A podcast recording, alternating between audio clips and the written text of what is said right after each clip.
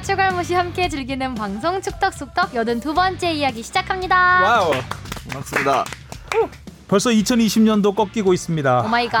6월의 마지막 주, 오, 7월의 첫 주. 상반기 끝이네요 이제. 지난 한 주 참 많은 축구 이슈가 있었어요. 아, 오늘 대본 이슈? 굉장히 길어요. 음. 네, 이슈. 길어요. 네, 역대 최대 한 12페이지 아. 정도. 오늘은 최장암 투병 중인 유상철 음. 감독, 전 감독의 복귀설에 얽힌 이야기, 음흠. 또 기화를 추진 중인 세징야 선수. 네. 이두 분 모두 이정찬 기자가 취재를 했는데, 음. 어, 이정찬 기자 나왔고요. 아, 축덕숙덕 이렇게 시작을 하겠습니다. 아, 또 네. 화제의 코너, 음. 라떼는. 지금 주문이 너무 많이 밀렸어요. 라떼가 네. 지금 주문이 밀려가지고, 음, 그 중에서 좀 그래도 좀 재밌을 것 같아요. 같은 것부터 먼저 하나씩 풀어 나가도록 하겠습니다. 네. 아, 안녕하십니까 주영민입니다. 안녕하세요 주시은입니다. 안녕하세요 박진영입니다. 네 이성찬입니다. 네. 네.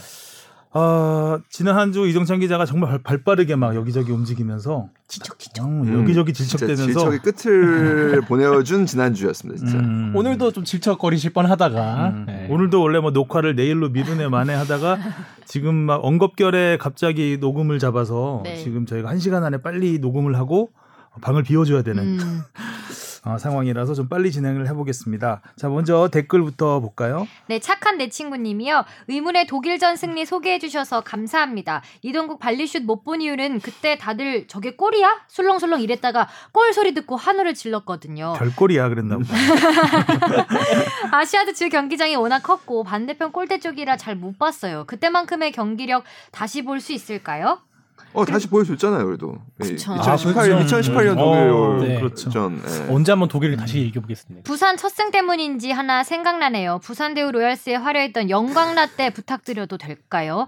구덕 운동장 직관 갔다가 낯소 축구공도 한번 받아봤었는데 김주성, 마니치, 우성용, 안정환, 송종국, 이민성 이름이 떠오르네요. 부산 올 시즌 좋은 성적 거둬주길 뽕피디님 흥하세요. 응? 나소 음? 축구공 잘났소. 음. 네. 음. 음. 아 근데 나소 축구공이 되게 당시에 나소 저도 기억에... 야구공 쪽이 좀더 테니스공, 테니스공, 아, 테니스공 야구공이 유명한데 저도 음. 어렸을 때 나소 축구공에 대한 좀 기억이 있는 게 보통 어, 저희 어렸을 때 축구공이 되게 딱딱했잖아요. 음. 딱딱하죠. 그 오각형 딱 그거 들어가 있고 음. 굉장히 딱딱했는데 나스소 축구공은 좀 부드러웠어요. 음. 그래서 좀 음. 차는 맛이 좀 있었던 걸로 기억이 납니다. 꼬발로 달맛이 좀 느껴져. 네, 네, 네. 아. 달맛. 음. 그런데 그 부산 라떼는 했습니다. 음. 지난 1월인가 에 제가 그 음. 대우 로얄즈의 전성기 할때 김주성 선수와 안종환 선수두 번의 전성기를 제가 그렇죠. 소개해드린 적이 있었습니다. 우리 PD님이 오늘 이번에 텍스트 남겨주실 때 몇 화를 들으면 되는지를 알려주세요. 제가 네. 찾아봤는데 1월 달이었던 거예요. 음. 그러니까 라떼 코너 신설전. 음, 신설 전입니다. 음, 그리고 슈링크 300샷님이 네. 지난주에 하성룡 기자가 신태용 감독과 관련해서 잠시 음. 얘기를 했잖아요. 저희가 맞아요. 이제 그 본프레레 감독 얘기하면서 음. 잠깐 소개를 해드렸는데 굉장히 불쾌하셨나 봐요. 음. 이 부분에 대해서 아, 이, 그 여기서 하나를 말씀드리면 뭐 기사를 줄줄 읽었다고 표현을 하셨는데 그건 아니고 하성룡 기자가 직접 통화를 했었고 음, 음 다 취재한 내용이었다는 걸 말씀드리고 음. 이 그러니까 네. 아마 이 슈링크 300샷님이 하고 싶었던 얘기는 좀뭐 뭐 역지사지 한번 해보자. 음. 뭐 그러면은 뭐 그 신감독에 대해서 이렇게 막 또 좋게만 생각할 건 아니지 않냐. 뭐 이런 음. 얘기를 하고 싶으셨던 것 같아요. 그래서 이종찬 기자가 좀 더 부연 설명을 해드리기 위해서 조금 전에 또 통화를 아. 하고 왔어요. 음. 앞으로 또 어떻게 진행을 할 건지에 대해서. 그 표현이 어디서 공중파 베이스 거 공중, 아, 아, 네. 공중파 베이스 축, 전문 축구 파케니까요. 네. 저희는 네. 그 그랬었구나. 공중파 베이스 전문 축구 파케니까 전화는 음. 한번 해야 되지 않겠습니까? 네. 그냥 기사를 줄줄 읽을 수는 없으니까요. 네. 전화를 한번 했는데 그러니까 여전히 조금은 불만이 있으신 것 같아요. 최근에 화상 그 회의를 하셨대요. 그 인도네시아 축구협회장과 어. 인도네시아 축구협회장께서 굉장히 이제 그런 인연 같은 거를 강조하시면서 야 우리는 가족 한 가족 아니냐 내가 너의 형 같은 존재인데 그렇게 인터뷰 그렇게 하지 말고 한 문화권에 있긴 한가 보네. 어. 살짝 꼬리를 내렸네요, 그러면. 그렇죠. 근데 음. 근데 신태용 감독의 말이니까요. 아, 그렇죠. 아, 그렇죠. 어. 어. 일단은 그, 그 신감독은 다시 로드맵을 짜서 드렸대요. 그러니까 뭐 음. 나는 대표팀을 이러이러이러하게 지금 짜서 음. 운영을 할 계획이다. 음. 절대로 인턴, 인도네시아에 다시 들어가서 훈련을 하면 안 된다. 연습 음. 경기도 지금 할 수는 없기 때문에 선수들을 내보낼 수 있게 해달라. 음. 아. 더 강한 팀과 상대를 해야 한다. 그게 맞죠. 여기 슈링크 300샷님도 뭐 역지사지를 해서 벤투 감독한테 우리나라에서 지금 코로나가 엄청나게 창궐하는데 오라 그러면 만약에 안 온다고 했을 때 우리가 욕하지 않겠냐고 음. 했는데 안 오는 게 맞죠. 네. 네. 네. 네. 안 오는 게 맞고 우리를 내보낼 그렇죠. 네. 우리를 내보낼 수 있으면 내보내는 게 맞고 그렇죠. 유럽파 중심으로 예를 들어서 아시아는 계속 안 좋은데 유럽은 좀 괜찮아졌다라는 가정하에 음. 뭐 그렇게 한다 보면 뭐 유럽에서 선수들을 소집해서 하는 걸 할 수도 수도 있고요. 음. 뭐 얼마든지 가능한 부분이고 다소 좀 아쉬운 부분은 모든 계약에는 신의 성실 조항이라는 부분이 있습니다. 그래서 그런 부분을 생각했을 때 그 신태용 감독이 선수들의 약점에 대해서 사실 좀 너무 부각한 부분은 저는 조금은 좀 아쉬운 음. 부분이라 신태용 생각해요. 감독이 좀 인터뷰할 때 좀 직설적이죠. 음. 네, 좋게 말하면 솔직한 거고 좀 안 좋게 말하면 상대방을 배려하지 않는 거고 그러니까 뭐 그런 부분이 좀 굳이 비교를 하려는 건 네. 아니지만 박항서 감독이 베트남을 맡으셨을 때 박항서 감독도 마찬가지고 그 이제 밑에 계신 이영진 수석 코치도 마찬가지고 저는 베트남 선수들의 단점을 얘기하는 걸 거의 들어본 적이 별로 없어요. 그렇죠. 네. 아. 강점만 얘기했죠. 네, 네. 어. 그리고 그치? 이 선수들 뭐 그런 말씀도 하세요. 우습게 보면 안 된다. 우리 선수들보다 나은 점도 분명히 있다. 그래서 음. 물어보면 대답은 잘 못하시지만 음. 네, 그렇게 선수들 기를 북돋아 주시려고. 글쎄. 뭔가요? 어. 글쎄. 그래서 뭐 히딩크 감독도 마찬가지죠. 히딩크 감독도 뭐 우리나라에 와서도 우리 선수들 기술 굉장히 뛰어나다. 뭐 체력이 좀 아쉬울 뿐이다. 뭐 이런 얘기를 했듯이 그러니까 좀 우리 선수들에 맞게 사실 음. 봐야 되는 부분도 있죠. 그리고 이런 협회 는 이렇게 나오는 게 사실은 어떻게 보면 좀 우리 입장에서는 아쉽지만 그것도 당연합니다. 어떻게 보면 축구의 수준이라는 게 있고 축구 행정의 수준이 사실 인도네시아 굉장히 떨어지기 때문에 그런 부분에서 좀 이해를 해야 아쉽죠. 신태용 감독 음. 분명히 아쉽고 많이 화가 나고 서운할 거예요. 근데 조금은 이해를 해야 하는 부분 음. 달리 사실 축구 랭, 음. 피파 랭킹이 거기에 있는 게 아니거든요. 음. 네, 슈링크 300샷님이 이제 단 글에 안양 승격할 거야 님이 또 댓글을 달고 서로 이렇게 막 네. 공방을 펼쳐주셨는데 아, 재밌게 잘 봤고요. 네. 네. 그 하나 분명한 거는 싸우지 마시고요. 댓글을, 댓글을 통해 설득은 안 된다라는 어, 거. 그렇죠. 사람의 신념은 댓글을 통해 설득이 되는 음. 일은 없습니다. 그렇다고 만난다고 해결되는 것도 아니라는 거. 어. 알겠습니다. 또 다음 댓글이요? 어디든지 님이요. 연봉 공개 이야기 잘 들었습니다. 내막을 잘 몰랐을 땐 굳이 왜 공개하지? 셀러리 캡이 있는 것도 아닌데 라는 생각을 가졌습니다. 근데 에이전트와 구단 관계자 간 검은 커넥션 얘기를 듣고 나니 반드시 필요한 규정이었네요. 외국에서도 유사한 사례, 특히 서드 파티로 인한 피해 사례가 많았을 듯한데 세계적으로 개선해야 할 문제 같습니다. 네. 라고 해 주셨어요. 네. 그리고 피터팬 컴플렉스 님이 주바페 님 혹시 이번 방송에서 외날 K리그 홍보대 회사로 뽑지 않느냐는 연맹에 대한 항명 차원으로 언제든지 야구 여신으로 갈아탈 수 있다는 경고의 의미로 홈런볼을 드신 건가요? 그러지 마요. 혹시 제 추측이 맞다면 그러지 마요. 어느 나라 말이죠. 그러지 마요. 써 있는 그대로. 네. 혹시 제 추측이 맞다면 다음 주에는 조용히 사커킥 과자를 드셔주세요. 사커킥은 그 뭐예 사커킥 과자도 있어요? 있어요? 음, 모르겠는데요. 약간 바나나 킥을 노리고 말씀하신 것 같기도 어, 하고요. 어, 참고로 야구 여신은 경쟁률이 아주 심합니다. 맞아요. 네, 축구, 사커... 축구 여신으로 독보적인 존재로 틈새 시장을 노리셔야죠. 하면 뭐 축구 뭐라도 먹을까 봐요. 뭐가 있나? 어 슛돌이 뭐 이런 거 없나? 그러니까 뭐 음. 있나? 바나나 킥 좋네요. 바나나 킥. 네, 바나나, 바나나 킥은 지금도 있어요? 네. 있죠. 있죠. 있죠. 아, 네. 옛날 바나나 킥첫 번째 광고 본 적이 없겠죠? 두, 둘이 앉아서 과자를 서로 먹여주는 척 하면서 바나나 킥에서 자기가 먹는 아, 진짜요? 예? 어, 기억날 것 같아요. 네. 그 구봉서 씨였던 것 같은데 코미디언. 것 네. 구봉서 씨 코미디언 두 분 나와가지고 서로 이렇게 사이좋게 뭐 먹여주다가 먹여주는 척 하다가 바나나 킥 하면서 그러니까. 자기가 먹는. 아. 네. 오, 음. 재밌는 광고다. 자, 템레이 님이 좀 늦은 감이 있고 라떼치고는 최근이지만 파리아스 감독님 시절 포항 다뤄주시면 어떨까요? 최근 설문조사로 선정한 역대 최고의 외국인 감독 1위가 파리아스 감독님이더라고요. 음. 라고. 네, 빌런 이미지도 확실히 갖고 계시고. 확실히 아주 음. 좀 먹튀 이미지가 음. 좀 있죠. 음. 음. 하실 건가요? 언젠가. 언젠가 네, 해야죠. 네. 네. 킵해두고 있다가. 네. 음, 주문 들어왔으면 네, 언젠가 납니다. 그렇죠. 기다려 주시고요. 닭패는 수녀님이 오 되게 닭패는 수녀? 이름이 세시다.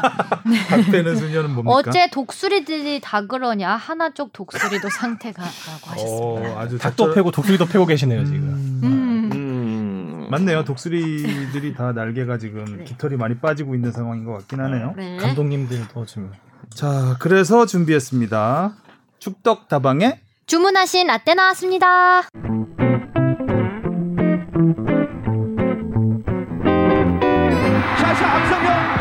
95년 부산 대우에 입단 수원 삼성을 거쳐 99 시즌 K리그 득점왕에 올랐던 유고 특급 용병 샤샤. 6년 가까이 자신의 모든 것을 바치며 뛰어온 한국 축구와 앞으로 운명을 함께하기 위해 우리 국적 취득을 결심했습니다. 네, 자 지금 상황이 샤샤 네. 자 왼손에 맞았어요. 손에 맞고, 손에 맞고 들어갔습니다. 그렇습니다.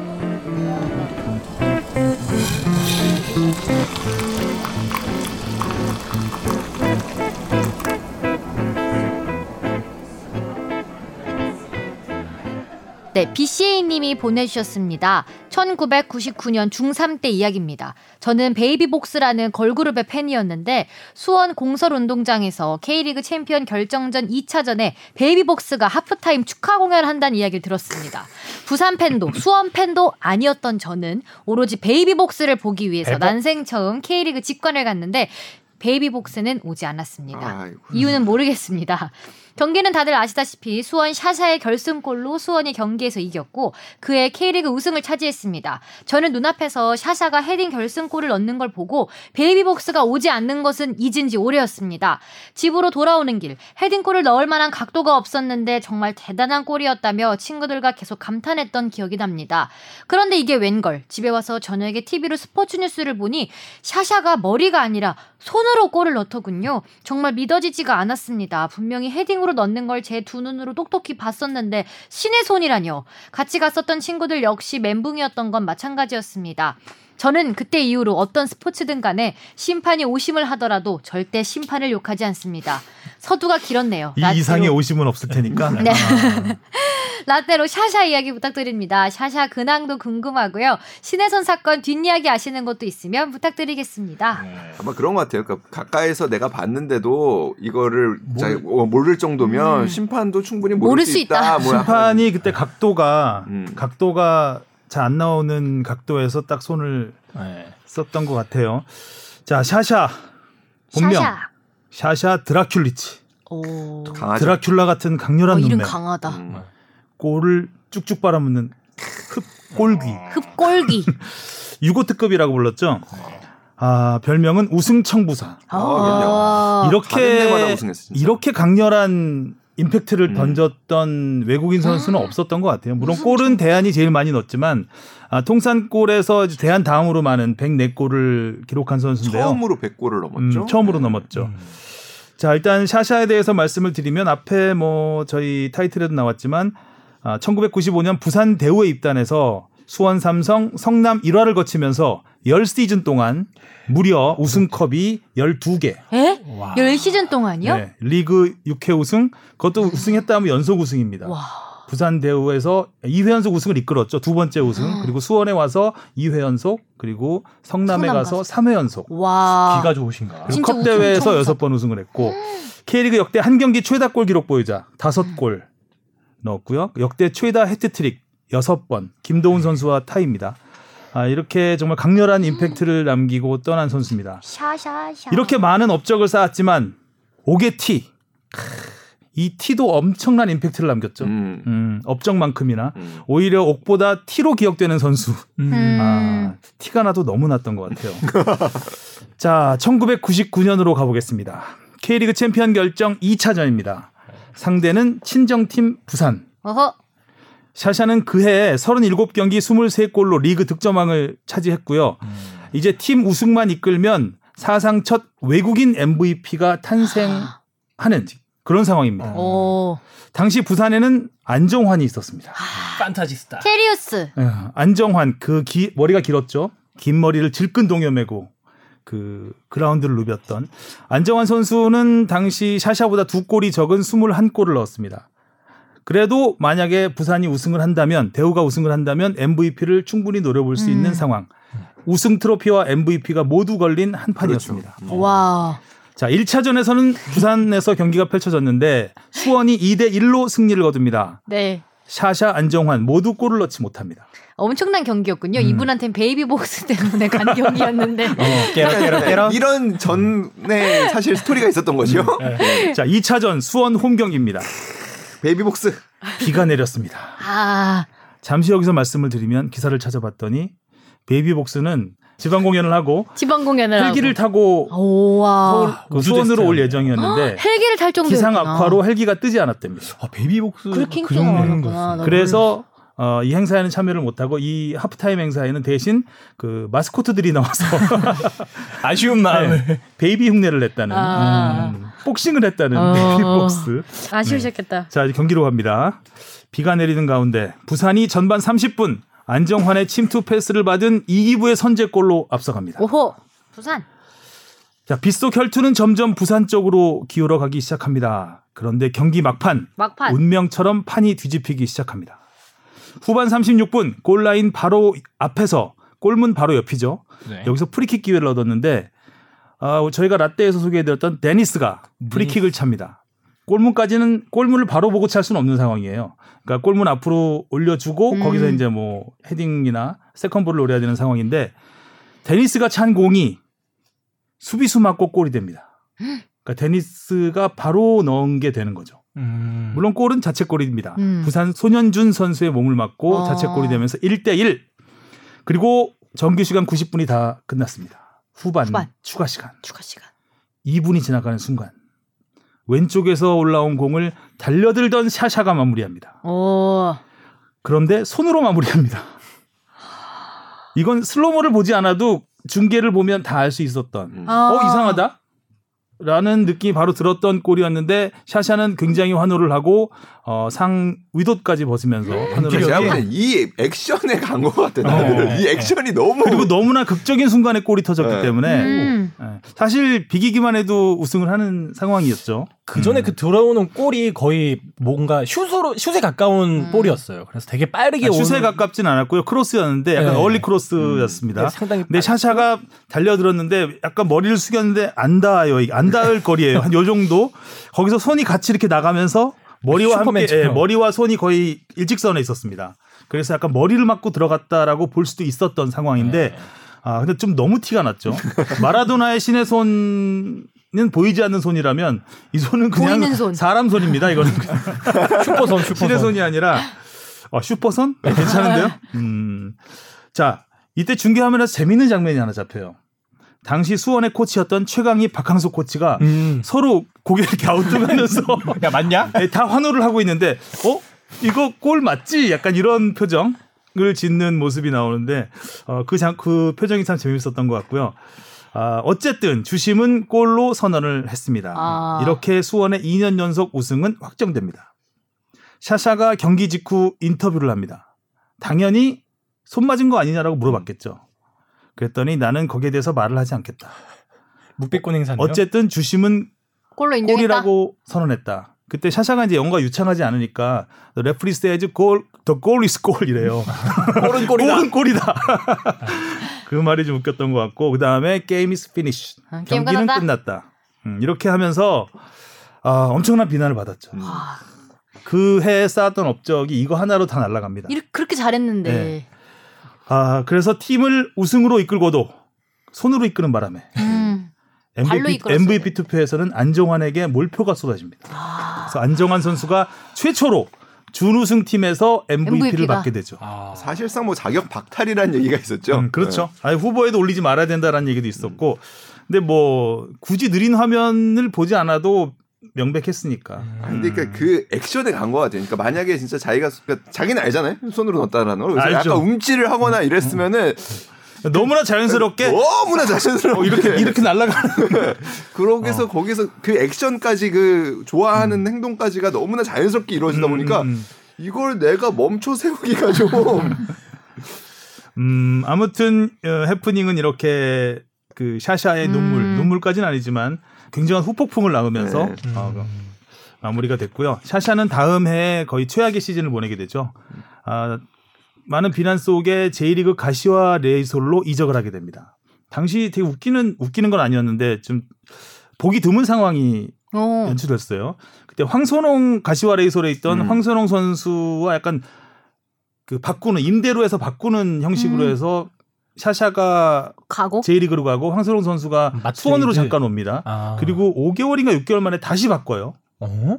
그때 뭐 그 내부 사정까지는 제가 잘 모르겠는데 하여간 굉장히 보기 드문 그 황선홍 선수가 잠시 수원 찍고 그냥 가는 음. 그 샤샤는 제1리그에두 경기밖에 뛰지는 못했고요. 또 이때 어머니가 돌아가셨어요. 아. 아, 그래서 가슴도 많이 아팠고 아, 6호 출신이잖아요. 음, 음. 음 그러니까 9, 6호 연방 출신이기 때문에 그 내전이 굉장히 심하던 음, 시절이었어요. 맞아요. 90년대 후반에. 그래서 좀 굉장히 가족들의 안전이 불안한 상태에서 당시 이제 수원에 있을 때 수원에서 많이 신경을 써줬다고 해요. 어머니도 음. 모시고 오고 막 음. 한국으로. 그런 거에 대해서 한국이 굉장히 감사하면서 축구를 했다고 하는데 어쨌든 제일리그 가시와 레이솔로 갔다가 수원에 왔는데 이미 수원에는 산드로라는 걸출한 골잡이가 대체 골잡이가 음. 버티고 있었습니다. 그래서 기회를 많이 얻지 못했죠. 음. 아, 그래서 2000년에는 14경기에 출전해서 5골. 음. 음. 요 기록만 남기고 이제 수원과 계약이 끝나면서 그... 자, 유계약 선수로 풀리게 되죠. 아. 그 자유계약 선수를 돈 많은 성남 일화가 싹 낚아챕니다. 음. 그러면서 성남은 샤샤 영입 이후 3회 연속 우승을 차지하게 됐죠. 와, 샤샤는, 예, 샤샤는 제2의 전성기를 음. 아, 열었고 어, 2003년 시즌을 끝으로 키프러스 리그로 이적을 했고 거기서 부상을 당하면서 거의 그 2003년 4년 2004년 그 그때쯤에서 뭐 은퇴를 음. 한 것으로. 음. 음. 자 샤샤에 대한 앞에 저희 타이틀 부보에서 귀화 얘기가 나왔었잖아요. 네. 어, 이 신해손 사건이 1999년입니다. 음, 음. 이때가 샤샤가 가장 뜨겁게 활약했을 때인데 샤샤의 활약을 지켜본 많은 팬들이 샤샤 귀화시켜야 되는 거 아니냐. 음. 2002년 월드컵 한국에서 하는데 그런 여론이 막 형성이 됩니다. 지금 우리가 세징야 보고 막 아. 지금보다 더했죠. 더했죠. 음. 네. 예. 왜냐하면 그때는 어 그냥 좀만 잘하면 어떻게든 한번 귀화시켜서 음. 우리가 선수로 뛰게 해야 된다. 한 번도 못 이겨봤을 때니까 음. 음, 음. 어떻게든 한 번은 이겨야 되지 않겠냐. 망신당한다 잘못하면 그런 얘기들이 좀 있었죠. 그치 우리나라에서 하는데. 음. 근데 히딩크가 완전히 거부를 하죠. 그래서 히딩크가 그 히딩크 감독이 다리 수술을 했어요. 한국 감독 맡은 다음에 다리 수술하고 목발을 짚고 다녔는데 샤샤의 단점이 뭐냐면 굉장히 골냄새를 잘 맡고 결정력이 뛰어나고 키도 190cm로 커서 헤딩 고공 음. 장악력도 뛰어나지만 가장 큰 단점이죠. 발이 느려요. 음. 음. 그래서 게으르다는 얘기를 많이 듣습니다. 좀 어슬렁대는 느낌이 있어요. 최전방에서. 그 당시 한국 축구에서는 그런 골잡이가 되게 필요하기도 했었던 상황이긴 하죠. 사실 이렇게 조직적이진 못했으니까 음. 네. 한 방이 필요했던 상황이었으니까 이딩크 감독이 목발을 짚고 그 기자들하고 인터뷰를 하면서 내가 지금 뛰어도 샤샤보다 빠르겠다. 아, 그 정도로. 어, 그 정도로 폄하를 했습니다. 아. 쟤는 내 축구에서는 쟤는 설 자리가 없다. 음. 그래서 쟤를 만약 귀화를 시킨다고 해도 대표팀에는 뽑지 않겠다라고 음. 거의 선언 같 음. 선언처럼 얘기를 해버리죠. 그러면서 이제 샤샤의 에, 귀화는 거의 없었던 일이 되고 샤샤 입장에서는 샤샤는 처음에 귀화를 하, 하고 싶다고 했다가 포기를 하면서 하는 얘기는 아, 나는 이중 국적이 되는 줄 알았다. 근데 내가 한국 국적이 따면 음. 세르비아 국적을 아, 포기? 어, 포기해야 된다더라. 고 하면서 이제 뭐 규정 때문에 자기는 귀화를 못 하겠다라고 음. 어, 하면서 이제 포기를 하게 되죠. 샤샤가 몇 년 전에 한국에 한번 왔습니다. 어, 예, 어. 한국에 온 적도 있고 그리고 우리 음. 대표팀의 전지훈련지에 또 뭐 방문을 한 적도 음. 있고. 그렇죠. 차두리 네, 당시 네, 코치하고 얘기 네, 예, 얘기도 많이 음. 한 얘기도 있었고. 어, 한국 축구에 굉장히 관심이 많았어요. 음. 그 대안을 소개해줬다는 얘기도 있던데 그거는 확인은 못 해봤지만 대안도 이제 구 유고, 유고 연방 출신이잖아요. 몬테네그로죠. 대안이. 네, 네. 네, 그래서 이제 뭐 그런 동유럽 선수들을 음. 한국 팀에 좀 소개도 좀 해주고 아, 이런 역할을 하면서 한국과 인연을 계속 이어왔다고 해요. 음. 그래서 얼마 전에 한국에 왔을 때 아들을 데리고 왔는데 아들이 엄청나게 잘생겼더라고요. 어, 잘생겼더라고요. 어, 음. 아들은 거의 완전 꽃미남. 음. 아빠는 좀 싸납게 생겼잖아요. 아빠 근데 그 시절, 그러니까 현역 시절보다는 지금이 오히려 전좀 어, 부드러워 어, 보이고 부드러운 중년이 예, 됐더라고요. 예, 그 예. 그 기사에 나온 사진 보니까. 음. 어, 그래서 한국 축구에 대해서는 자기 인생의 거의 절정기 이를 음. 보낸 한국이기 때문에 자기 축구 인생의 전부다 한국은 뭐 음. 뭐 이런 얘기도 하고 했었습니다. 그래서 지금 축구 에이전트 쪽을 좀 하려고 한다고 해요. 아. 음. 자 여기까지 샤샤고요. 자 질문 받아보겠습니다. 무엇이든 물어보세요. 앙. 앙. 자, 이정찬의 원팀 리더십 책 보유자님이 보내주셨습니다. 대한축구협회 홈페이지 가서 이것저것 보다가 궁금한 점이 음. 떠올라서 질문 드립니다. 질문하려고 이제 홈페이지 들어가시다가 오늘은 아, 목걸이가 아, 뭐가 있나 네. 질문을 해야 되는데 사냥하시러 가는 것 네. 같아요. 네, 숙제하듯이. 그래서 오늘도 두 개의 질문을 가져오셨어요. 일단 첫 번째 질문은 임원 명단을 보면 부회장이 김판곤, 최영일, 조병득 등 무려 7명이나 되는데요. 축구협회는 왜 이렇게 부회장들이 많은지 궁금합니다. 부회장이 여러 명이어야 할 이유가 특별히 있나요? 그리고 그러한 이유가 있다면 같은 부회장단이라도 7명의 역할이 각자 다를 것 같은데 어떤가요? 일단 협회 정관상 부회장은 7인 이하로 선임할 수 있다라고 명기가 되어 있기 때문에 그 최대 7명까지 되는 거고요. 어. 그 7분이면 좀 많긴 많죠. 어 근데 이 중에 상근을 하시는 분은 두 분. 음. 음. 김판곤 부회장하고 제가 알기로는 조병득 부회장. 음. 그러니까 음 그러니까 두분 다 경기인 출신이시죠. 그러니까 경기인 출신 네, 현재로서는 아무튼 그 두 분이 상근을 하시고 나머지 분들은 상근 아니고 비상근이에요. 비상근 부회장을 많이 두는 이유는 그러니까 좀 어, 접촉면 외연을 좀 넓히기 위한 뭐 아. 부분이죠. 어, 그래서 뭐 어떤 부분들이 있냐면 뭐 각각 일곱 분들이 맡고 계신 부분들이 다 다른데 뭐 심판 부분, 대회 부분, 대외 부분 그리고 뭐 각급 대표팀 그리고 그다음에 행정 생활축구, 뭐 시도협회 예, 등등등등을 하게 됩니다. 근데 뭐 아. 예를 들면 법적인 문제가 있을 가능성이 굉장히 많잖아요. 협회에서도. 그래서 그 과거에도 보면은 법조인 출신 부회장을 두시는 경우도 있고 그리고 또 정부와 커뮤니케이션이 굉장히 중요한 부분이 있어서 관료 출신의 부회장을 두시는 경우도 있고 예를 들어서 대회를 유치해야 된다든가 대회를 조직해야 된다든가 아, 하는 부분에서 그런 경우도 있고요. 그리고 또 우리 뭐 너무나 잘 아시겠지만 선수들의 병역과 관련된 부분들이 또 있기 때문에 군과 관련된 음. 분이 부회장을 맡는 경우도 있습니다. 그래서 좀 더 외연을 넓히고 그 사회 각층과의 소통을 원활하게 하기 위한 방법 정도라고 보시면 될 것 같습니다. 네.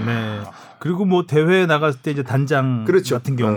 그러 그러니까 각급 대표팀들이 있잖아요. 대표팀이 뭐 굉장히 많죠. 많죠. 예, 그런 대회를 나가거나 전지훈련을 가거나 하면 이제 총 책임자로 책임자로 부회장님들이 많이 나가시죠. 네. 네.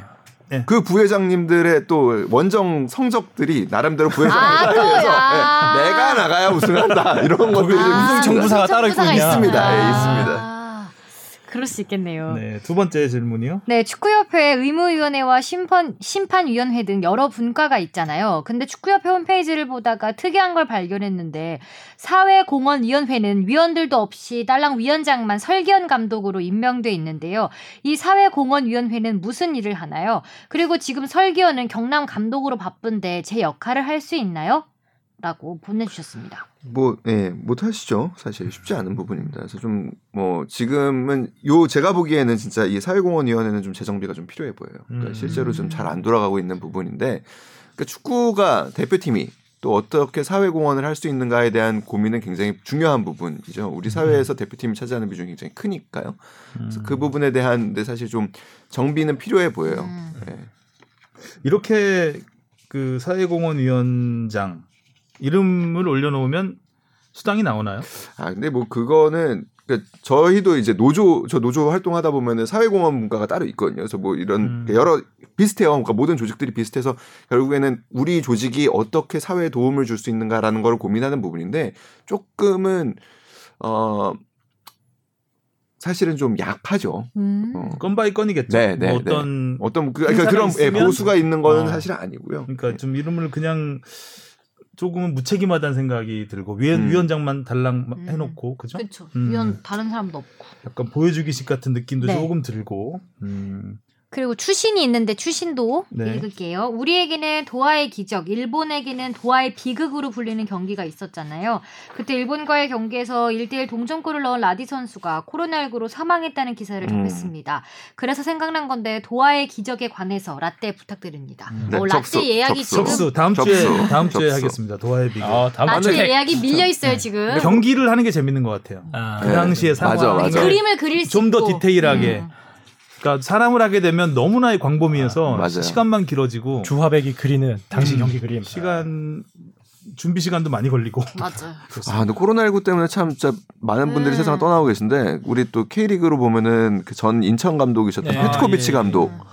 어, 월드컵에서도 사실 본선을 이끄셨던 분인데 아무튼 안타깝습니다. 그래서 좀 참가 다시 한번 참가 고인의 명복을 빕니다. 네.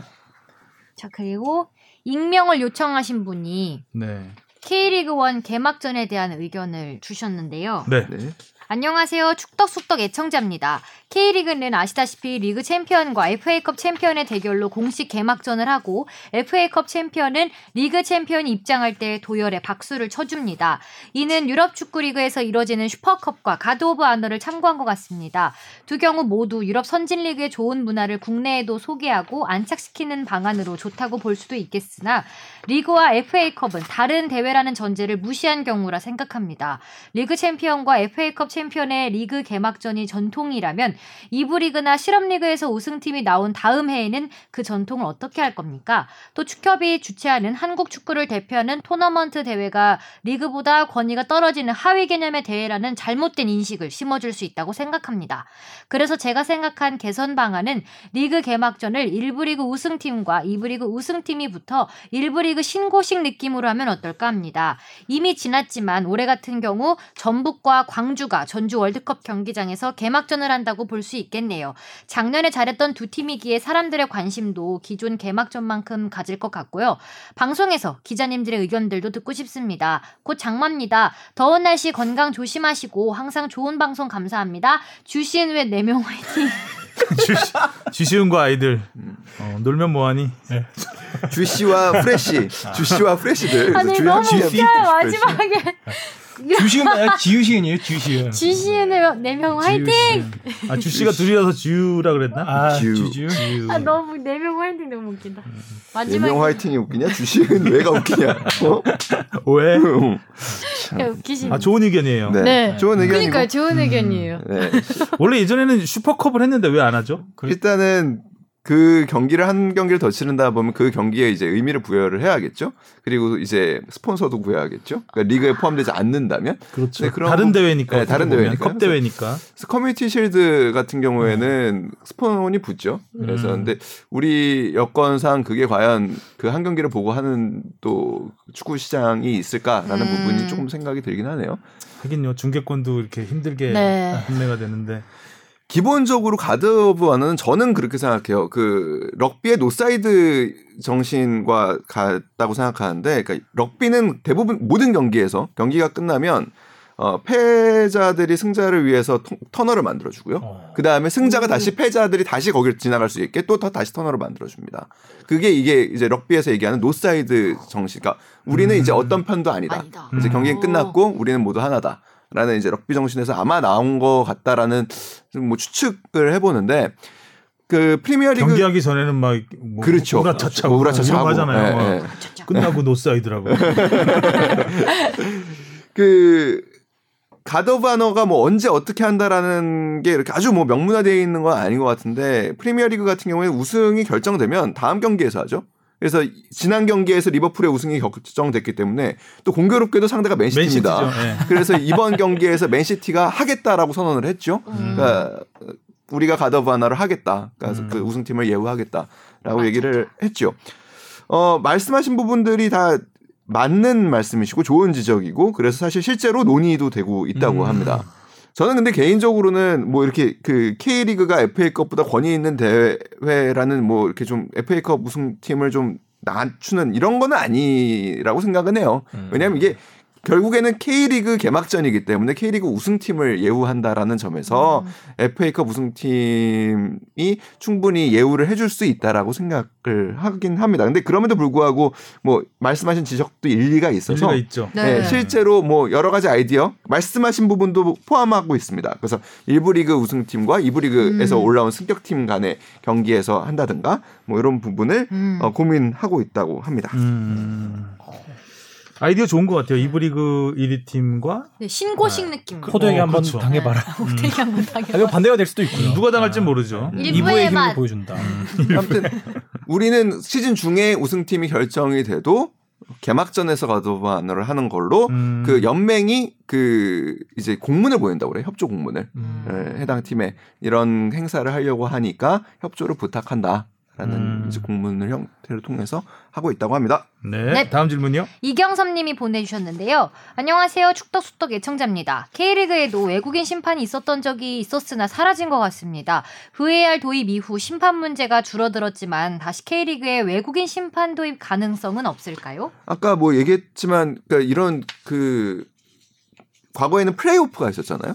플레이오프의 경우에는 한 경기가 사실 시즌 전체 농사를 결정짓는 순간이 되는데 이런 신의 손 같은 결정적인 오심들이 발생을 하면 한 해 농사가 그냥 사실 음. 갈아엎히는 음. 경우가 마지막에 깔끔해야죠. 근데 네. 그런 다음에는 이게 과연 의도된 오심이냐 아니냐 갖고 피해자 입장에서는 계속되는 의심이 증폭될 수밖에 없는 상황이에요. 그렇죠. 그러다 보니 그럴 바에야 이제 뭐 플레이오프의 한 해 뭐 이제 이렇게 외국인 심판을 도입하자 라는 얘기를 했었죠. 그래서 뭐 플레이오프나 챔피언 결정전 같은 아. 경우에 이제 외국인 심판들을 도입했던 경우가 있는데 당시에도 좀 심판분들에게는 굉장히 반응이 안 좋았어요. 그러니까 우리의 최고의 행사인데 이거를 외국인들에게 아. 맡긴다면 우리는 네. 뭐가 되는 거냐라는 뭐 물론 뭐 전례가 있어서 그런 거긴 하겠지만 뭐 여튼 간에 그 현재도 심판의 교류라는 건 각국 FA들과 이제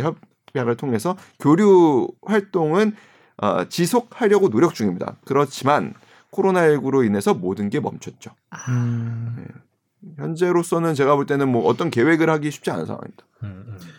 그렇군요. 좋은 의견들 네. 많이 주셨습니다. 라떼 주문도 많이 들어왔고요. 여러분 계속 많이 주세요. 네. 네. 음, 풍족했습니다 안주가. 자 이제 본론으로 들어가 보겠습니다. 어, 지난주에 가장 큰 이슈는 아무래도 유상철 감독이 네. 아니었을까 음. 싶은데 어, 이정찬 기자가 지난 주말에 유상철 전 감독을 직접, 어, 직접 만나서 근황을 음. 전해드렸습니다. 어, 사실 뭐 딱히 단독 기사라고 하긴 그렇지만 어쨌든 단독 인터뷰를 했으니까 어, 많은 반응이 굉장히 뜨거웠어요. 아. 음, 아주 반응이 뭐 인터넷상에서 어쨌든 유상철 감독이 지금 많이 몸이 좋아진 음음. 음. 상태라는 걸 알려드렸고 그리고 그 다음 다음 날이었나요? 다다음 날이었나요? 한 언론에서 유상철 약속시켰다. 음. 저는 그 기사 보고 너무 깜짝 놀랐어요. 그 유상철 감독이 한 약속은 완치돼서 내가 이 병을 이겨내서 음. 돌아오겠다라는 건데 약속시켰다는 말을 그렇게 쓸 수가 있나? 음. 그거는 음. 어, 굉장히 경솔했다라고 저는 음. 생각을 했고 음. 그리고 만약에 인천에서 유상철 감독을 받아 들, 받아들인다는 것보다는 유상철 감독은 당연히 의지가 그렇죠. 너무 팀을 뭐 네. 보면 안타까우니까 뭔가 하고 싶다는 싶다. 도움이 되고 싶다라는 그 음. 생각은 당연할 거라고 생각이 돼요. 음, 음. 음. 그렇다면 그 얘기를 들은 인천 구단에서는 아 감독님 건강이 먼저입니다. 네. 어, 라고 얘기를 해야 되는데 진짜 선임하려고 했던 거잖아요.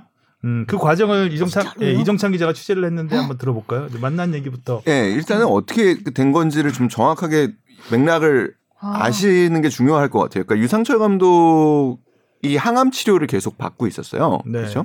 알, 여러분들이 알고 계시는 어뭐그 이름이 뭐죠? 뭉쳐야 산다. 네. 아, 그 방송을 한 뒤에도 계속 항암 치료가 예정이 돼 있었고 그 중간 중간에 그, 그, 방송을 촬영을 하셨던 거였고 음. 음. 어 12차로 원래 항암 치료, 항암 주사 치료를가 예정이 돼 있었기 때문에 항암 주사 치료가 끝나면은 인터뷰를 한번 하자라는 이야기를 쭉 이렇게 소통을 해오고 있었어요. 음. 그러다가 이제 12차 항암 치료가 끝나가지고 부탁을 드렸더니 어, 코로나로 인해서 약물이 안 와서 음. 아. 항암 치료를 한번 더 하기로 했다. 음. 아, 라고 한 거예요. 그래서 예정된 12차보다 한 차례를 더 했습니다. 주사 치료를. 음. 그 주사 치료를 마지막으로 한 게 그래서 지난 화요일이고요. 지난 화요일에 입원을 해서 목요일에 퇴원을 했습니다. 항암 주사 치료를 마치고. 그래서 사실 좀 걱정이 됐죠. 목요일에 마치 그 항암 치료를 한번 그렇게 주사 치료를 하고 나면 항암 주사 치료는 암 세포와 일반 세포를 다 같이 죽이는 치료이기 아, 때문에 아, 그 이후에 한 일주일간은 아무것도 잘 식사를 잘 못 하신데요 컨디션도 굉장히 다운이 되고 그래서 아뭐 좀 쉽지 않을 것 같다라고 하시는데 서울 모처럼 서울, 서울 경기였잖아요. 네. 그래서 제가 네. 한번 여쭤봤어요. 서울 경기 혹시 보러 오실 거면 경기 전에 잠깐 그냥 그 부담 갖지 마시고 뵙는 것도 괜찮지 않겠냐고 했는데 유 감독이 생각보다 금방 원기를 회복하셔서 네. 그러면 한번 보자. 그래서 그, 그 경기 전에 직전에 어. 어, 뵙게 됐던 거예요. 사실 그 리포트를 제작하기에는 시간이 굉장히 부족했던 음. 좀 상황이었는데 뭐 저는 개인적으로는 말씀을 너무 잘해주시고 그리고 본인 마음을 너무나 솔직하게 잘 해주셔서 듣는 내내 되게 좋았던 사실 인터뷰였어요. 그, 그때만 리고그 해도 인천에 뭐 복귀하려는 마음이 뭐 크고 이런 상황은 아니었어요. 근데 이제 결국에 그 경기에서 인천이 또 지면서 창단 후 처음으로 7연패를 하게 됐고 그 현장에 있었고 어 이만석 감독은 사실 서울전 전에 사표를 구단에 냈어요. 아. 사표를 서울전 전에 냈는데 구단에서는 서울전을 승리할 경우 반려를 할 계획이었어요. 음. 음, 음. 근데 이제 서울전을 지고 다시 한 번 얘기를 한 거죠. 안 되겠다. 내가 물러나야 팀에 그러니까 더 내가 이렇게 있어서 연패가 길어지면 그때는 아 진짜 안될 것 같으니까 내가 물러나겠다라고 했어요. 그 이야기를 들은 이제 경기장에서 이제 인천에 이제 이천수 강화실장 그다음에 그 유감독 다 같이 있었거든요. 그래서 이제 이천수 실장의 이제 고민이 시작된 거죠. 형 어떡하지? 뭐 아 진짜 지금 뭐 이만석 감독 그만두신다는데 어떻게 하지? 그러니까 음. 이천수 실장도 그렇다고 형이 돌아왔으면 좋겠어 이렇게 얘기를 한 거는 아니었다고 해요 처음부터. 당연히 음. 그거는 뭐 그러겠죠. 예, 예, 예. 네. 그러니까 그런 고민 상황에서 이날 인터뷰 때도 사실 유상철 감독이 딱 하나 부탁했었거든요. 인천에 대한 나의 미안한 마음은 좀 전에 꼭 좀 전해주셨으면 좋겠다라는 아. 얘기를 하셨었는데 어, 그 우셨대요 인천 얘기하면서 약간 예. 음. 그래서 음, 음. 마음을 다시 한번 강하게 표현을 하셨던 것 같아요. 먼저 그래서 팀이 그러니까 그 저희 인터뷰에서도 보면 나오지만 내가 만약에 당시에 그 상황에서 항암 치료를 들어가지 않고 계속 팀을 진도를 했다면 올해는 굉장히 더 좋아졌을 것이고 지금 팀에 이렇게 되지 않았을 텐데 내가 항암 치료를 받으면서 급하게 사령탑이 교체됐고 이만석 감독에게 충분한 시간이 주어지지 않았고 코로나에 이러다 보니까 지금 팀이 이렇게 된 것 같은 음. 거에 대한 본인의 일단은 책임감과 미안함이 굉장히 크셨던 아. 모양이에요. 네. 그리고 또 하나는 개인적으로도 내가 집에 있는 것보다 경기장에 오면 그 경기장의 선수들의 숨소리, 공차는 소리를 들으면서 다른 잡념이 사라지는 음. 음, 그 경기에만 집중을 할 수 있는 부분에서 하고 싶다라는 욕구가 굉장히 커져 커졌던 것 같아요. 그래서 어, 얘기를 했고 구단 입장에서는 아, 이렇게 건강 일단 건강을 좀 회복하셨고 이런 상황이라면은 한번 얘기를 해볼 만하지 않을까라고 음. 생각해서 굉장히 긍정적으로 생각을 했던 것 같아요. 사실 거의 구두 합의까지 했던 아. 상황이었고 어, 그런 부분에서 이 스포츠조선의 그 기자에게 이 해당 내용을 조금 알렸던 것 같아요. 음. 지금 상황을. 그리고 이 스포츠조선의 이 기자도 유상철 감독하고 굉장히 친분이 두터운 저보다도 훨씬 두터운 기자예요. 그래서 먼저 써서 조금 음, 두 가지 마음이, 그니까 이 친구도 저하고 어제 전화통화로 얘기를 했는데 잠을 거의 못 잤다고요. 이 얘기를 듣고. 금, 토, 일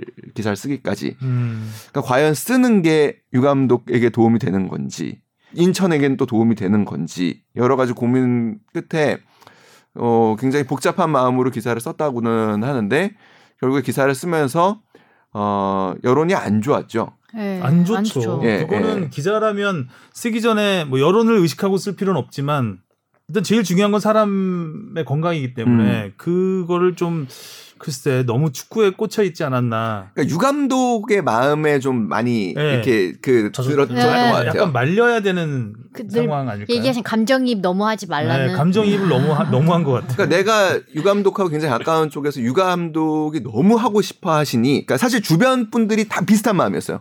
음. 제가 냉정하게 보기에 음. 제 그래서 그날 아침에 그 정보 보고를 좀 드리기를 지금 인천 그러니까 유감독을 비롯한 인천 사람들이 좀 너무 감정적으로 지금 결정을 하려고 하는 것 같다라는 보고를 했었거든요. 그러니까 음. 유감독의 현장 복귀를 도와주고 싶다라는 생각들을 다들 한 것 같아요. 음. 이렇게 원하고 아. 건강도 회복하였으니까 그리고 뭐그 다음에 이제 명분을 어떻게 보면 찾은 것 같아요. 유 감독만큼 팀을 잘하는 사람들이 없고 그유 감독이 하면은 또 선수들에게 동기부여도 될 것이다라는 거는 제가 보기엔 뒤에 찾은 부분도 있지 않나라는 생각도 좀 듭니다. 음. 결국에는 시에서 강하게 만류를 했다고 해요. 이, 이제 보도가 되면서 네. 그 건강을 최우선으로 생각을 해라. 이거는 몸이 건강한 사람도 어, 음, 어, 언제든지 스트레스로 건강을 잃을 수 있는 게 프로 축구, 프로 스포츠의 맞아요. 지도자라는 자리인데 또 프로야구에서 또 염경엽 감독 네. 그렇죠. 또 쓰러지고 그랬잖아요. 공교롭게도 또 인천 연구 구단이에요. 음. 그래서 그러다 보니 인천시에서 강하게 좀 만류를 했고 만류를 한다고 해가지고 유감독을 만류를 할 수 있는 상황은 아니어서 다시 한번 그 주치의 의견을 물었더니 주치도 처음에는 그러니까 유감 주치도 마찬가지였던 것 같아요. 유감독에게 감정이 된 거예요. 그러니까 막 그래도 좀 좋아졌으니 음. 어, 축구장 가서 바람이나 쐬고 이렇게 생각한 네. 것 같아요. 네, 그리... 그 스트레스는 생각하지 않고 어, 축구장 가서 가면 잡념이 없어진다니 그래요 현장 나가셔서 이제 활동도 좀 하시고, 하시고 이런 본인 더 건강 어, 이런 의미가 아니었을까. 네. 근데 그거를 어 감독해도 되는 거구나. 그러니까 그런 이제 받아들이면 안 되는 거죠. 그런 원래는. 것도 있는 것 같아요. 그러니까 처음에 그 주치의 의견을 물었던 건 제가 알기로는 유 감독이에요. 유 감독이 아. 직접 선생님 저 이거 이렇게 해가지고 지금 돌아가고 싶습니다. 괜찮을까요? 라고 물었을 때 선뜻 안 될 것 같은데 라고 얘기하기가 좀 그 주치가 그렇죠. 좀 어려우셨던 것 같아요. 그리고 시에서 어제 그렇게 얘기를 하고 나니까 그 다음에 다시 확인을 하셨던 거는 제가 알기로는 이천수 실장이 직접 주치에게 연락을 한 걸로 알고 있어요. 음. 근데 그 자리에서는 음. 주치께서 아, 조금 어렵... 음, 어려울 수도 어렵죠. 있다. 지금 완치 판정을 받은 것도 아니. 아닌데 그럼요. 암이라는 게 지금 초기도 아니고 사기란 말이에요. 그러면 사실 지금 점점 좋아지고 있을 때 계속 탄력 받아서 더 치료를 해야 음. 되는데 만약에 이 암이라는 게 스트레스에 굉장히 취약한 음. 병이기 때문에 이거를 주치 입장에서 감독을 해도 된다라고 하는 거는 말이 안 되는 것 같아요. 그러니까 그런 부분을 아마 생각하였을 거예요. 아마 주치의께서는 오로지 병적인 것만 봤을 때, 그러니까 이 프로스포츠 감독의 스트레스에 대해서는 조금 잘 모르셨 잘 네, 모르셨던 음. 것 같고 감독님이 저렇게 원하는 고 음. 네. 음. 본인이 경기장에 가면은 잡념이 사라지고 음. 잔디를 그러니까. 보면은 에너지가 생기고 선수들로부터 좋은 기운을 받는다라는 네. 말씀을 워낙 강조를 하시니까 음. 그러면은 환자에게도 더 좋지 않을까 오히려 어. 스트레스가 네. 풀릴, 풀릴 거라고 생각했을 수도 있어요. 네, 네, 네. 가서 뭐 낚시도 하시고 등산도 다니시고 이러잖아요. 좀 괜찮아지면 기력 있으면은 그렇게 해야 더 치료에도 도움이 된다 이런 얘기들 많이 하잖아요. 그러니까 그런 식으로 생각한 게 아니었을까. 경기장에 간다는 그렇죠, 그렇죠, 의미를 그렇죠. 좋아하시고 예, 예. 또 음. 워낙 하시니까 아무튼 뭐 건강해져서 돌아오시면 네. 되죠 뭐. 네. 네. 네 진짜, 진짜 얼굴 많이 좋아지셨 안타까운 거는 인천에서 이거를 언론한테 알렸으니까 나왔겠죠 음. 당연히. 네. 그 부분은 인천이 굉장히 판단 미스였고 오히려 굉장히 큰 역풍을 맞았죠 인천 구단은. 음, 쪽, 요 네. 얘기까지만 좀 해드릴게요. 그 선배, 그니까그 친구를 너무 옹호하는 건 아니고 스포츠조선의 그 기자를 옹호를 해요 이정찬 기자를 아, 보면. 아, 네, 옹호. 네, 저도 그, 거기 또 감정이 어. 그러니까 사실은 요거는 진짜 뭐 뒷얘기인데 유 감독이 좀 부탁을 했던 것 같아요. 아. 음, 돌아가시고 싶으셔서 좀 질러, 그러니까 그, 그런 멘트가 있었던 건 아니지만 좀 질러서 음. 음 내가 갈수 있는 좀 어떻게 보면은 좀 발판을 마련을 하시고 싶었던 것도 있는 것 같아요. 이건 제 생각인데, 음. 뭐 아무튼 그런 부분이 좀 있지 않았나라는 생각입니다. 음, 누군가를 옹호하려 하면 누군가에겐 디스가 될 수 있다는 걸 좀 알았습니다. 네. 네. 데스크의 마음. 데스크의 마음. 음, 아무튼 유, 유상철 감독, 저는 보통 항암 치료를 하면 그게 엄, 엄청나게 공포스럽다고 이런 어, 것도 네. 말씀하셨는데, 네. 저희도 뭐 주변에서 그런 어려움을 많이 경험하신 분들이 있어 봤는 좀유성실 감독 얼굴 보면서 어, 얼굴이 되게 좋아졌다. 네, 보통 이제 항암 치료 받기 전에 잘 먹으라고 해요. 왜냐하면 이게 체력이 없으면 받을 수가 음, 맞아요, 맞아요. 음. 그래서 보통 암 환자들은 고기를 먹음 먹지 말라는 얘기를 많이 하는데 고기 많이 먹고 무조건 많이 먹으라고 그래야지 아. 버틸 수 있다는 얘기를 하는데 그래도 살이 쭉쭉 빠지는 빠지게 항암 치료거든요. 근데 어, 어 그때 반바지 입고 나왔죠. 네, 네. 근데 근육도 음. 그 탄탄해졌고 얼굴 표정도 네. 좋고 얼굴 밝고, 살, 음, 도좀 붙어 있고 해서 네. 음, 음, 어 음. 굉장히 어, 잘 진행되고 있구나. 그럼에도 불구하고 저도 뭐 항암 치료를 네. 저는 자, 전혀 모르지만 그 말씀은 굉장히 와닿았어요. 그러니까 그 주사를 맞는 날이 다가오면 도망가고 싶다, 아. 어, 포기하고 싶기도 하고 어, 회를 회를 거듭하면 거듭할수록 더 그렇다. 내가 그때의 그 공포감과 아니. 그 어려움을 알기 때문에 네.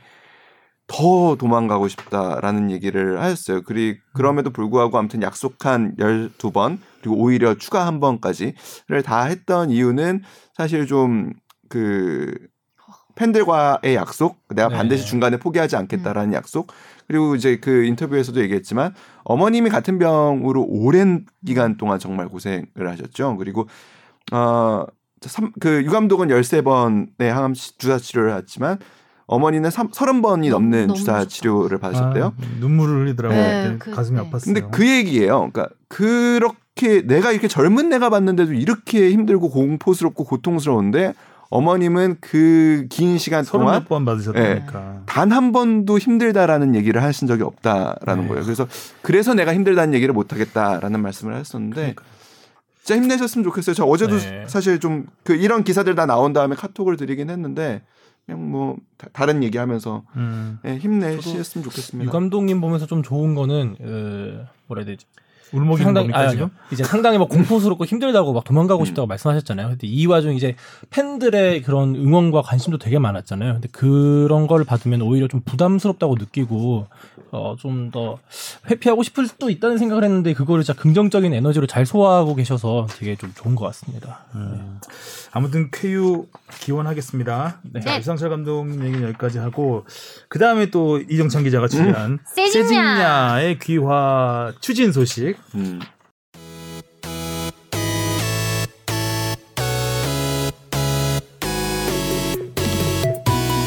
여러분은 지금 축덕속덕을 듣고 계십니다.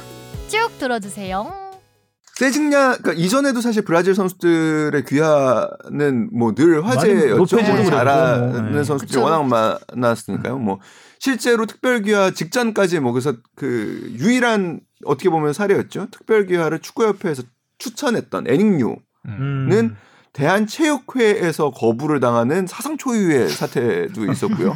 그러니까 그때 뭐 최강희 감독 진짜 대노했었습니다. 음. 아니 전문가들이 필요해서 이티 선수가 국가대표팀에 도움이 된다고 해서 특별교화를 신청했는데 어떻게 비전문가인 대한체육회 사람들이 도움이 안 된다고 아. 그거를 리젝트를 하느냐라는 뭐 그 말도 안 되는 일 많이 하잖아요 대한체육회 각 종목별 감, 네. 국가대표 감독들은 대한체육회에서 교육을 받고 자격증을 따야 된대요 에이. 네. 그러면은 벤투 감독 가서 지금 교육받고 자격증을 따야 된다는 얘기예요 그리고 받아야죠. 야구 대표팀 감독 뭐 김경문 감독 이 그 선동열 감독 이런 분들이 그럼 평생 야구만 했는데 대한체육회에 가서 교육을 받고 아, 자격증을 어. 따라는 그러니까 게 누가 교육을 할 거냐는 것도 굉장히 네. 누가 교육을 누가 가르치죠 벤투를 아. 야구하는 사람한테 야구를 가르치고 네. 축구를 그게 가르치고 무슨 무슨 짓인지 진짜 어. 그러니까 뭐 그런 일도 음. 있었고 뭐 이번에 결국에 세징야 같은 경우에도 국가대표팀 합성 유니폼 사진들이 막 화제가 돼서 좀 그런데 네. 그 전에도 이미 뭐 못다라든지 어, 잡지에서 뭐 우리나라 유니폼 입고 뭐 표지 사진을 찍은 적도 있고 뭐 밝혔던 적도 많습니다. 근데 이전과는 조금 다른 결이 다른 부분이 분명히 있어요. 첫 번째는 뭐냐면 아까 샤샤 얘기도 때도 잠깐 나왔었는데 귀화를 하면서 본인의 국적을 완벽히 포기할 생각이 있는 거예요. 그래서 심지어 브라질 언론과도 이미 인터뷰를 했어요. 나는 음. 이래서 그러니까 사실 샤샤 같은 경우에 당시에 그 고국 팬들이 등을 돌릴 거를 좀 겁낸 부분들도 있는 그렇죠. 거거든요. 네. 내가 한국으로 귀화를 했을 때 그 고국 팬들은 이 선수가 고국에 등을 돌렸다라고 네. 생각을 할 수 있는 거니까. 음. 근데 그게 아니라 그 세징야 같은 경우에 브라질 언론에도 이미 얘기를 했어요. 나는 한국으로 귀화하고 싶다. 그리고 특별 귀화와 일반 귀화가 좀 차, 차이가 있는데 특별 귀화는 국가에서 이 친구가 도움이 된다고 해가지고 특별한 그 이제 조항을 둬서 귀화를 하는 경우고요. 그러니까 자격을 갖추지 않아도 네. 국가의 음. 그 추천을 받아서 국가에서 허락을 해주는 거죠. 네, 법무부에 이제 어떻게 보면 최종 판단을 맡기는 거죠. 음. 근데 세징야는 일반 귀화죠. 세징야는 지금 뭐 특별 귀화가 된다면 물론 좋겠지만 그렇죠. 다 채워서 상관없이 자기는 일반 귀화를 일단은 추진하겠다라는 음. 얘기예요. 그래서 어. 올해 그러니까 2016년에 우리나라에서부터 활동을 하기 시작했기 때문에 올해 말로 이제 5년 거주라는 일반 귀화 그 요건을 채우게 됩니다. 음, 음. 그 다음에는 이제 한국어에 대한 이해, 한국 문화에 대한 이해와 관련된 시험을 보면 되는데 그래서 그렇기 때문에 어, 연말까지는 시험 준비를 좀 열심히 아. 한번 해보겠다. 아, 음, 아, 공부하는 남자. 예라는 생각인 거죠. 그리고 또 하나 뭐 좀 차이가 있다면 이 친구도 그런 얘기를 했었어요. 그러니까 어 뭐 최근에는 이제 그 수원에 있었던 아 누구죠? 그 호날두 닮았던 친구 이름을 갑자기 조나탄. 조나탄. 정답. 아, 사람 이름 생각이 안 나요. 그러니까 이 조나탄 못다. 슬슬 때가 뭐지? 슬슬 때가. 때가 네. 왔어 왔어. 아, 예. 조나탄 못다 에닝요 이런 선수들하고 그 조금 나는 조금 잘하는 것 같다. 예, 조심스럽게 얘기를 하면서 어... 그 친구들도 물론 한국을 향한 뭐 마음이 다 진짜였겠지만 대표팀이 되고 싶어서 귀화를 하려는 그렇죠. 게 아니라 음 음, 음, 음, 나는 한국을 사랑하고 정말 한국 사람이 되기 위해서 귀화를 하는 거고 그 다음에 대표팀이 된다면 그건 음. 정말 더 영광스럽고 그건 진짜 꿈일 것이다라는 표현을 한 점에서 조금은 좀 전례와는 구분이 되는 어, 사례 아닌가라는 생각이 조금은 듭니다. 아내도 한국 그 와 있, 예, 아유, 그쵸, 같이 그때. 생활하고 있죠. 네. 한국에 대해서 그 더 빠져 있다는. 네. 와이프가 조금 더 열심히 공부를 하고 있는 것 같아요. 네. 한국말 잘한다면서요. 아. 그러니까 와이프가 네. 같이 왔어요. 2015년에 결혼을 해서 2016년에 이렇게 같이 왔는데, 음. 그러니까 어 그래서 현실적으로는 와이프를 좀 더 열심히 공부시켜서 와이프가 일반 기화가 되면 따라가는 거죠. 플러스 원으로 따라니다 그렇죠. 플러스 원으로 됩니다. 그렇죠. 음. 한국어 이거 어려울 텐데 시험. 음, 아, 그러게요. 어려워? 시험 공부하랴 네. 축구하랴 쉽지 어려워, 않겠는데. 이거. 그래도 또 기본적인 커뮤니케이션은 가능하다고 하더라고요. 듣기는 듣는다, 그래요. 음. 네. 아. 말하기가 조금 어려워. 시험은 좀 어, 다른. 욕은 잘 안. 음. 욕하면 그 프로야구 NC의 에릭이었죠. 음. 아, 아무튼 뭐 세징야 선수는 정말 대구를 넘어서 이제 뭐 음. 뭐전 축구 팬들이 다 음. 이게 사랑하는 선수 네. 플레이 자체도 정말 화려, 화려하고 놀랍고 네. 정 인성도 뭐 제 개인적으로는 잘 모르지만 어, 경기장에서 보여주는 그 음. 인성도 인품도 훌륭한 것 같고 조항래 음. 감독이 이제 적극적으로 이제 지원 사격에 나섰죠. 그러니뭐 음. 제가 볼 때는 이유도 있습니다. 일단 네. 감독이 되셔야 될 것 같은데 그러면 대표팀 감독이 되셔야지. 그러니까 조광래 감독은 큰 그림을 그리고 계시죠. 일단 음. 세징야를 코치로도 쓰고 싶고 뭐 여러 가지 큰 아. 그림도 그리고 아. 있으신데 나중에 나중에 근데 일단 그런 걸 떠나서. 음. 그런 얘기를 하세요. 그러니까 아시아 예선 같은 데 치르다 보면 손흥민 선수가 고립되거나 집중 마크를 당해서 우리가 그 음. 경기를 어렵게 풀어가는 경기가 굉장히 많잖아요. 세징야 같은 선수들이 막 해집어 놓으면 손흥민의 효과도 극대화될 수 있다. 그러니까 음. 이렇게 이제 논리를 만드시면서 이제 열심히 어, 세일즈를 어, 하고 계시죠. 현업될 뻔했어 듣는데 지금 끄덕끄덕거렸어. 세일즈하고 네. 계셔. 음. 자 시간 관계상 뭐 얘기는 여기까지 하고 K리그 소식 잠깐만 네? 하죠. 네. 네. 어, 지난주 빅매치가 참 많았는데 네. 주바페 브리핑 잠깐 듣고 잠시 얘기하고 네. 마치도록 네. 하겠습니다. 1, 2 맞대결에서 선두 전북이 한교원의 결승골로 울산을 2대 0으로 꺾고 5연승을 달렸습니다. 2위 울산은 수비수 김기희의 퇴장 악재를 극복하지 못하고 시즌 9경기 만에 첫 패배를 당했고요. 최하위권 맞대결에선 서울이 힘겹게 정말 힘겹게 인천을 1대 0으로 눌렀습니다. 최하위 인천은 유상철 명예 감독의 응원 속에서도 시즌 첫 승 달성에 실패했습니다. 3위 상주가 3연승, 4위 대구, 5위 포항이 나란히 2연승을 달리며 상승세를 이어갔고 올랐고요. 대구의 세징야는 4경기 연속골을 터뜨리며 득점 2위로 올라섰습니다. 광주는 3연승 뒤 2연패에 빠졌습니다. 네, 제일 뭐 화제가 됐던 경기는 역시 1, 2위 맞대결이었죠. 네, 현대가 네. 더비. 김기 선수의 퇴장. 어우. 발, 음, 어, 김보경 선수가 일단은 4에서 6주 정도 못 나온다고 그러죠? 그러니까요. 네, 아, 인데 아뭐 들었는데 후유증이 어쨌든 두 팀에게 네. 모두 후유증이 있는데 네. 음, 김기희 선수가 왜 그랬을까요? 근데 음. 일단 이날 경기 자체가 양 팀 다 되게 뭐 격양된 엄청 거칠었어요. 그러니까 그렇죠? 무조건 이겨야겠다라는 네. 반칙들이 엄청 많았어요. 반칙들이 세고 네, 약간 뭔가를 해야 되겠다는 네네네네. 네, 네. 의도가 있어 음. 보이는 반칙들이 좀 있었어요. 그리고 그 그런 이제 뭐 반칙이나 태클이 들어오더라도 앉 지려고 하는 모습, 도 네. 네. 기싸움 같은. 그러니까 어쨌든 뭐 지난 시즌 마지막 경기 마지막 그 두 팀의 마지막 경기 이후에 리턴 매치라 음, 둘 다 아주 예, 울산에서는 이야. 뭔가 이 복수 열전을 하고 싶은 거고 전북은 뭔가 길을 걷고 싶은 거고 음. 네. 어, 기싸움이 대단했던 것 같습니다. 김기 선수도 뭐 미안함을 표출하는 거 보면 욕심이 많이 과했던 욕심이 것 같은. 과했죠. 예. 네.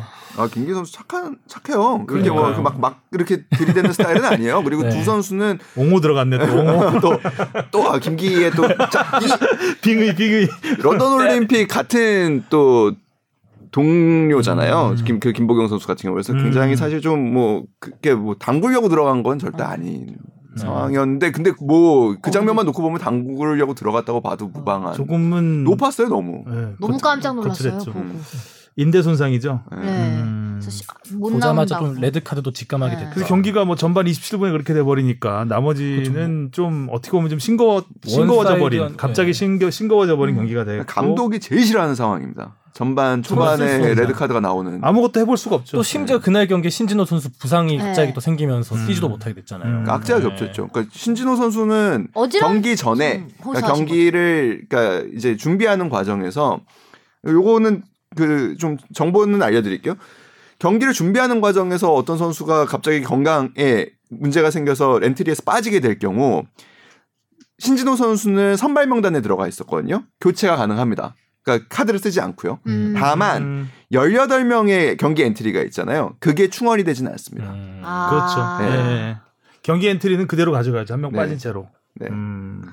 갑자기 어지러워. 아, 그리고 또 이제 서울이 연패에서 벗어난 거 이제 음. 인천을 음. 네. 걷고 겨우겨우 아, 예. 정말. 음. 서울이 뭐 이적 시장 이제 열렸으니 한 명씩 한 명씩 지금 보충해가는 느낌인데 네.